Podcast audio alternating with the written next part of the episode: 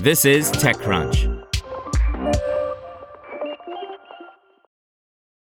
If you like speed running the newest release or binging every episode the second it drops, then why are you waiting for all your news?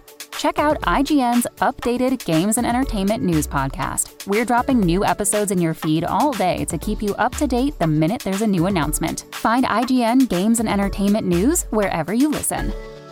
Consumer payment startup Braid, backed by Index and Accel, shuts down by Mary Ann Azevedo. Braid, a four year old startup that aimed to make shared wallets more mainstream among consumers, has shut down. Founded in January 2019 by Amanda Peyton and Todd Berman, who left in 2020, San Francisco based Braid set out to offer friends and family an FDIC insured multi user account that was designed to make it easy to pool, manage, and spend money together. Users could create a cash pool toward a collective goal of, say, saving for a trip to Europe and then spend it on airfare or lodging using a branded debit card. Braid raised a total of $10 million in funding over multiple rounds from Index Ventures, Accel, and others, according to Peyton's LinkedIn page. In a blog post, Peyton said that Braid closed its doors in September and outlined her experiences in building the company, ultimately realizing that it wasn't going to be a viable business venture. In the post, Peyton took responsibility for Braid's demise, but stressed her belief that it was important to share her story of what happened. I have no regrets, Peyton said in an interview with TechCrunch. We did it the right way. Every customer dollar was cashed out. Every employee was treated with care. There is magic in failure, too, if you squint a bit. We were given the opportunity to take a big swing, and it's important to recognize how rarely that happens in life.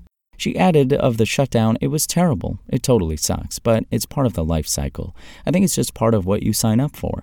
And it's part of why we do this. I did YC in 2010, and that is one of those things that sticks with you forever. Part of their whole thing is there just needs to be more startups. We just need to do more. There needs to be more than more people starting startups. There needs to be more opportunities, but failure it's this part of that cycle. And I think it's the part that people don't talk about a lot, but it's just as important as the seed round or the launch.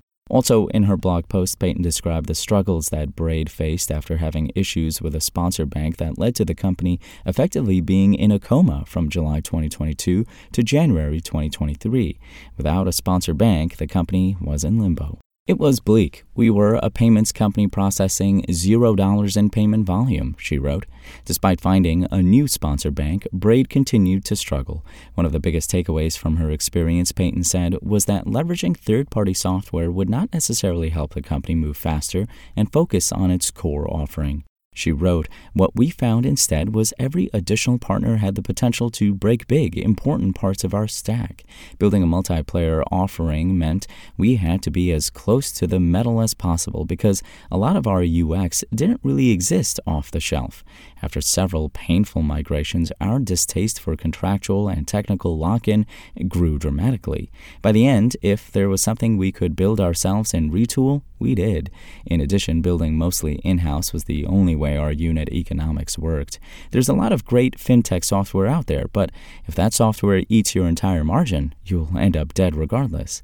Looking ahead, Peyton noted that she, post shutdown, purchased the intellectual property for Braid in an auction.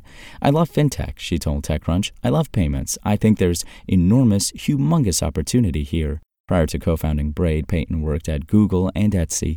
She also started another company called Grand Street, a marketplace for creative and indie technology products that was acquired by Etsy in April of 2014 for an undisclosed amount. Peyton also started another e commerce company that wasn't venture backed, as well as a mobile messaging company that went through a YC cohort and that the founder noted also failed.